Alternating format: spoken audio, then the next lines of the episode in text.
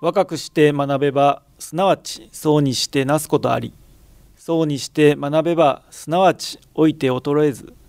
老いて学べばすなわち死して朽ちず。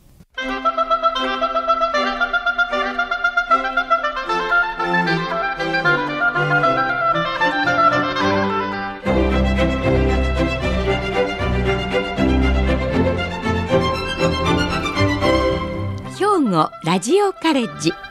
今朝の俳句。樽を知る小さき幸よ美は甘く。樽を知る小さき幸よ美は甘く。磯尾千代子。琵琶は初夏を告げる果物として昔から珍重されてきました。花は目立ちませんが実の甘くて美味しいこと。私たちも分相応の生き方をすることで得られる日々の幸せがありますね。さて今朝の兵庫ラジオカレッジはレジリエンス農育コーチの新崎恵里さんのご出演で心の回復力を高めるレジリエンス農育をお届けします。今朝の講座は自由課題番組です。兵庫ラジオカレッジの学生の皆さんは学生区分にかかわらず講座を聞かれての感想をはがき1枚にまとめ事務局まで提出してください。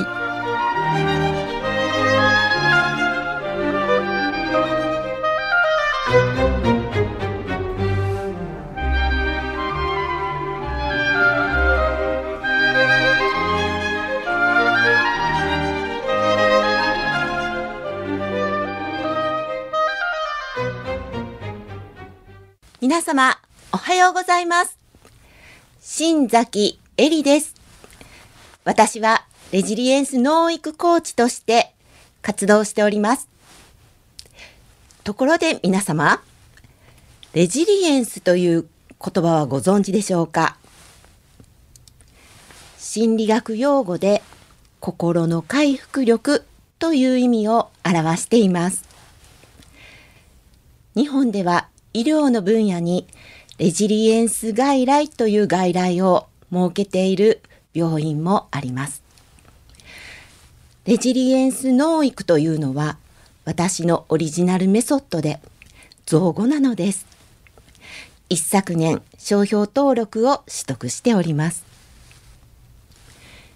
予期せぬショックなことが起こっても心の傷にせず柔軟に受け止めるそんなしなやかな心を作るために脳を育てる方法を関西を中心に講演や講座を開催したり個別セッションなどでお伝えしています。そんな私がなぜこのような活動をするようになったかと言いますと11年前に人生の大転機があったのです。それは子宮がんになったことです。見つかった時にはかなり進行していたので大きな手術となりましたが命は助けていただきました。だけど術後とってもひどい後遺症に悩まされ日々後遺症のオンパレードで5年にわたり苦しみました。腸閉塞、リンパ浮腫、水腎症、主治医が事前に説明してくださってた後遺症のオンパレードだったのです。そんな時、とっても病んでた私に、ある歯医者の先生が1枚の DVD を紹介してくれました。その DVD はイメージトレーニングの DVD だったのです。私はその DVD を見て初めてイメージトレーニングというものに出会いました。そしてなんと人生が180度変わるあることを知ったのです。それは何かというと自分の言葉や思考が心や体に大きく影響しているということでした。私はまさに目から鱗だったのです。当時の私はネガティブな言葉や口癖がとても多かったのです。代表的な口癖がめんどくさい、無理、そのような言葉や口癖が私の心や体や脳へも大きく影響していたのだと思います。それがゆえに病気にもつながったのではないのかなというふうに私は思っています。そのことに気づいた私は、それから脳と心と体の仕組みを学び、そして日常ではネガティブな言葉や口癖をやめたり、捉え方を変える言葉の使い方を意識して実践していったのです。そうしたらなんと、現在、再発もなく、あれだけ苦しんでいた後遺症からも解放され、5年生存率15%と言われた私が、術後11年を迎えることができています。こんなこともっと早く知っていたら、病気にもならなかったかも。私のように知らずに苦しんでいる人がいるのなら、一人でも多くの方に知ってもらいたい。楽になってもらいたい。との思いで、レジリエンス農育を構築いたしました。今朝は私も実践した誰でもどこでも簡単にできる心の回復力を高めるための言葉を使った脳のトレーニング方法をお伝えいたします。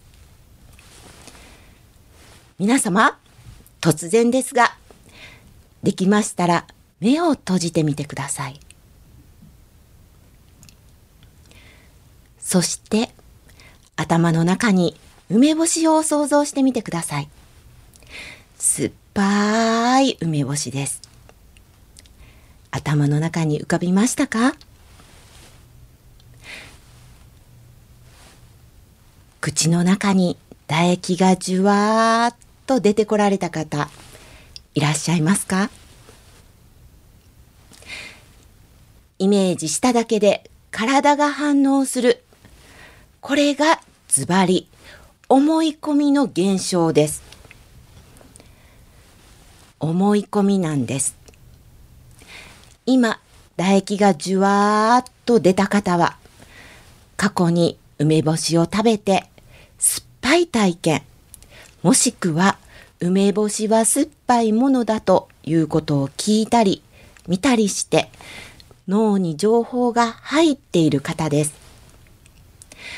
脳に過去の経験、体験によって、このように無意識にできた思い込みにより、同じことやものをイメージしただけで、実際に食べた時、見た時のように体が反応するのです。面白いですよね。では皆様、もう一度、できましたら目を閉じてください。そして次は、ピンクのうさぎをイメージしないでください。絶対にピンクのうさぎをイメージしないでください。そのピンクのうさぎの耳に赤いリボンは絶対につけないでください。ましてや、そのピンクのうさぎに黒いサングラスをかけないでください。はい。目を開けてください。ピンクのうさぎが出てきた方。そして、リボンやサングラスまでイメージされた方。イメージしないでって言ったら、さらにイメージしちゃいませんか？このような何々しないようにといった言葉を使う時ってどんな時でしょうか？おそらく不安になった時や心配になった時が多いのではないでしょうか？何々しないようにのような否定語を使うことにより心配や不安の言葉を使うことになるのです。失敗しないように、遅刻しないように、忘れ物しないように、など、その状態を脳がイメージし、まだ起きてもないのに、まだ起きてないんですよ。不安や心配の未来を無意識にイメージしてしまうのです。無意識なんです。そしてそのイメージがなんと体の細胞にまで影響し免疫力が下がったりやる気が落ちたり不健康を招く要因にもなったりするのです。まさに思考は現実化するという言葉があるように自分が発した言葉が現実化するということなのです。これを上手に応用したのがイメージトレーニングなのですよ。不安や心配する現実なんて誰も望んでないですよね。もちろん私も望んでないです。できることなら安心して健康で楽しい人生を過ごしたいですよね。脳の仕組みを上手に使い安心できることをイメージすることで健康で楽しく過ごすことができるようになるのです。その方法とはズバリ日常で使う言葉を意識し否定語を肯定語に変えていくことです。言葉の力って皆様すごいのです。使う言葉次第で安心できる副作用のない薬にもなれば不安にする狂気にもなるのです。否定語を肯定語に変えている例としては最近ではトイレの張り紙掲示板ご存知でしょうか？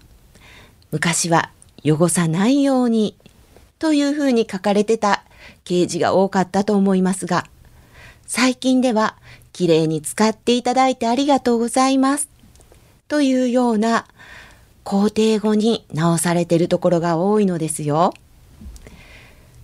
そして廊下です。学校の廊下にも以前は走らないようにという否定語で書かれた学校も多かったと思いますが、最近ではゆっくり歩きましょうというふうに書かれているところも多いかと思います。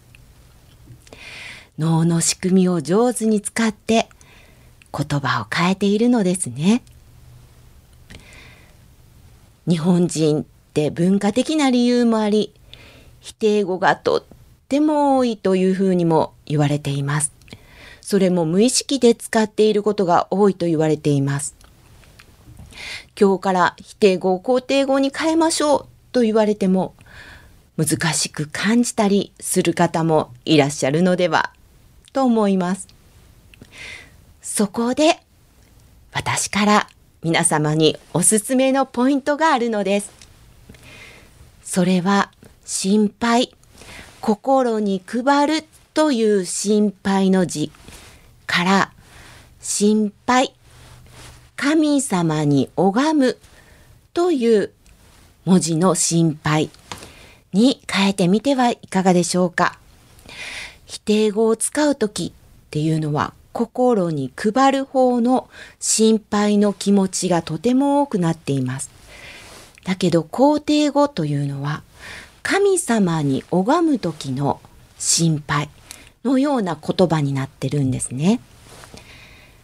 初詣に行ったり神棚に拝む時例えば試験に合格したいなというお願いをする時神様にどのようにお願いしますか？試験に落ちないようにとお願いしたりしますか？しませんよね。試験に合格しますようにとお願いしませんか？そうです。神様にお願いするように変えれば肯定語になるのです。そしてもう一つポイントがあります。否定語を使ってしまっても大丈夫なのです。無意識で使っていることが多いのですから仕方ないのですよね。だけど気づいて今のなしとかキャンセルというと脳は認識しないでそして神様にお願いするように言い換えれば OK なのです。例えば体に良いものを食べるという目的を持っている時に病気にならないようにというふうに言いながら食べているのと健康でいられるようにというふうに言いながら食べているのでは行動は同じものを食べていても脳が認識することが違うのですね。病気というのが脳に認識されるのと健康ということが脳に認識されるのとは全く違う先の結果が訪れてくるのです。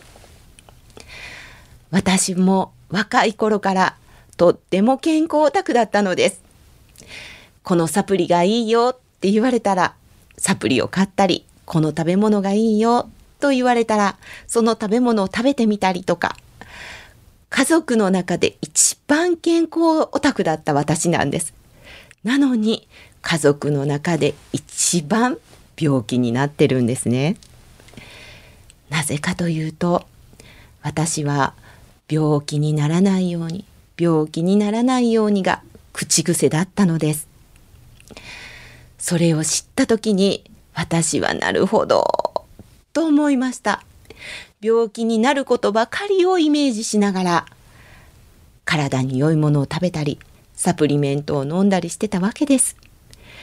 なので結果家族一病気になってたわけなんですね。そこを私は健康でいられるようにというふうに変えたのです。そうしたら今は健康で日々過ごせるようになっております。私は後遺症で5年間苦しんでいた時に腸閉塞というものにとっても苦しんでいたのですね。その時の言葉もそうなんです。否定語がとっても多かったんです。お腹が痛くならないように、お腹が痛くならないように、来る日も来る日もお腹が痛くならないように、一度お腹が痛くなったもから、あの痛みは嫌だ。という思いからその言葉をずっと言ってたのです。そうすると大切な場面になると腸閉塞を発症してまたなったと気を落としていたわけです。だけど否定語をずっと使っていたのですね。それを知って肯定語に変えてお腹の調子が良くなるように不安になっても大丈夫。お腹の調子がいい。大丈夫。っていうのも何度も繰り返していたのです。そうしたらなんと6年間一度も腸閉塞を起こしていないのです。そして5年生存率15%と言われた私が寿命まで伸びたのです。皆さんどうでしょうか？否定語を肯定語に変える。やってみてはと思いませんか？最後にとっておきの3つの魔法の言葉をお届けいたします。それは大丈夫、できる、なんとかなるです。大丈夫、できる、なんとかなる。私はこの言葉に何度も救われました。例えば何か新しいことにチャレンジしようと思った時、不安な気持ちになることは誰でもありますよね。私は昔から自己肯定感が低かったので、もう本当に実不安との戦いだったんです。だけどこの言葉を知って絶対無理できないと口癖だった私が絶対できる大丈夫なんとかなるという言葉に変えたのです。行動は同じでも脳が認識することが違うのですね。できる、大丈夫、なんとかなる。できる、大丈夫、なんとかなる。否定語を使い、イメージすると、脳は不思議なことにできる方法を探し始めるのです。できるって思うと、どうしたらできるだろう？これだったらできるかな？大丈夫と思うと心が落ち着くのです。なんとかなるというと体の力が抜けてほわーんと柔らかい気持ちになるのです。脳もできると思えばできる方法を探し始める。そうするといろんなことにチャレンジしていくのです。皆様、人生一度限りですよね。やりたいことがあっても無理、できないと諦めるのか。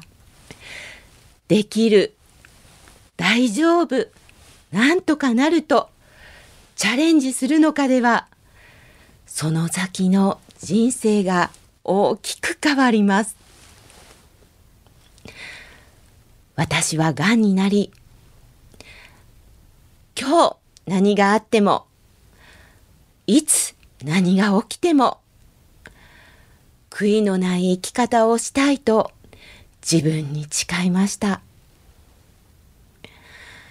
命は助かっても、失ったものもたくさんあります。子宮だけではありません。できなくなったこともたくさんあります。今でも排尿障害、排便障害、後遺症、日々付き合っているものもたくさんあります。だけど、癌になったおかげでたくさんのことに気づき、知り、得たものは失ったもの以上にあると私は思っています。そして、たくさんの方に支え、助けられ、今があります。大丈夫、できる、なんとかなる。魔法の言葉に私も何度も何度も助けられました。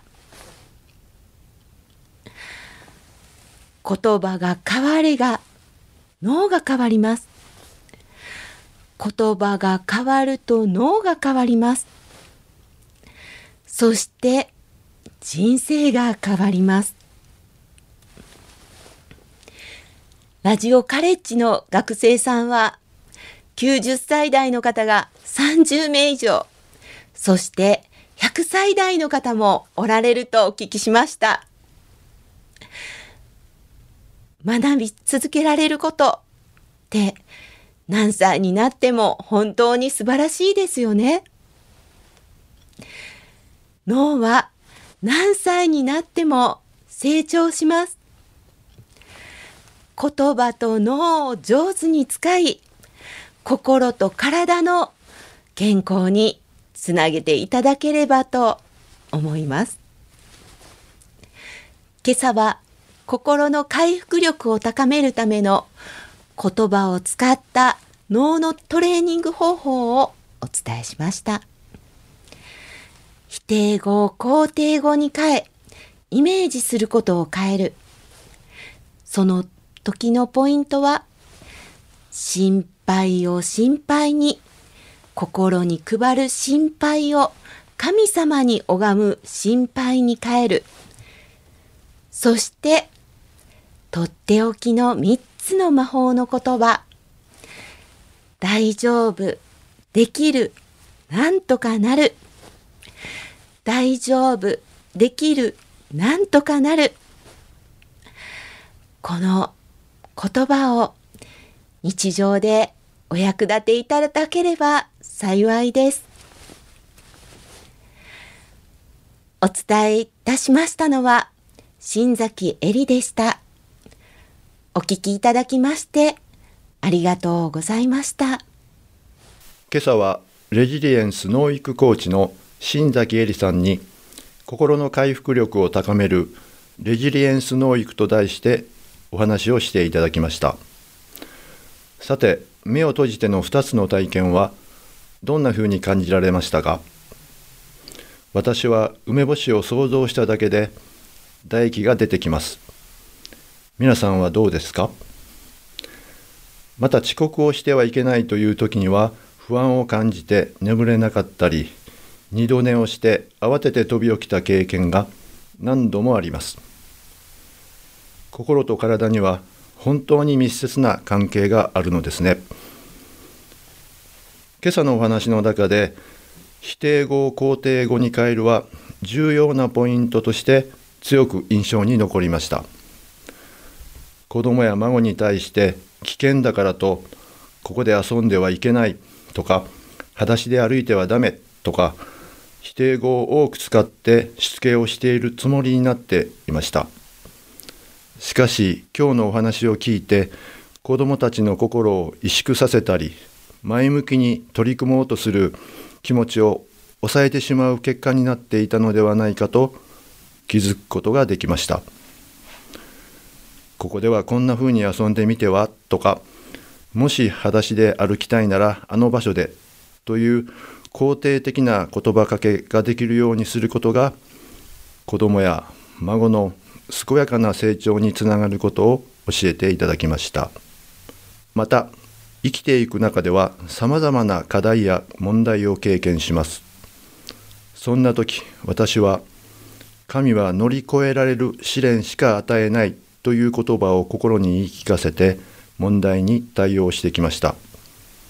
新崎さんの大丈夫、できる、なんとかなるは、課題や問題に直面した時に生かすことができる素敵な魔法の言葉だと強く感じました。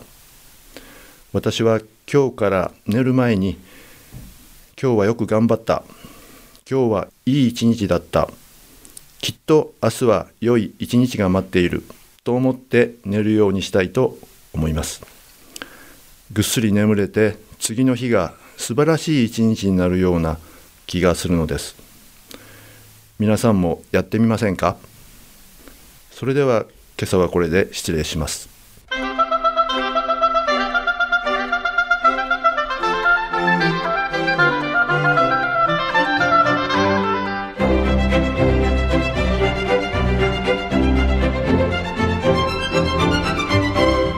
兵庫ラジオカレッジ。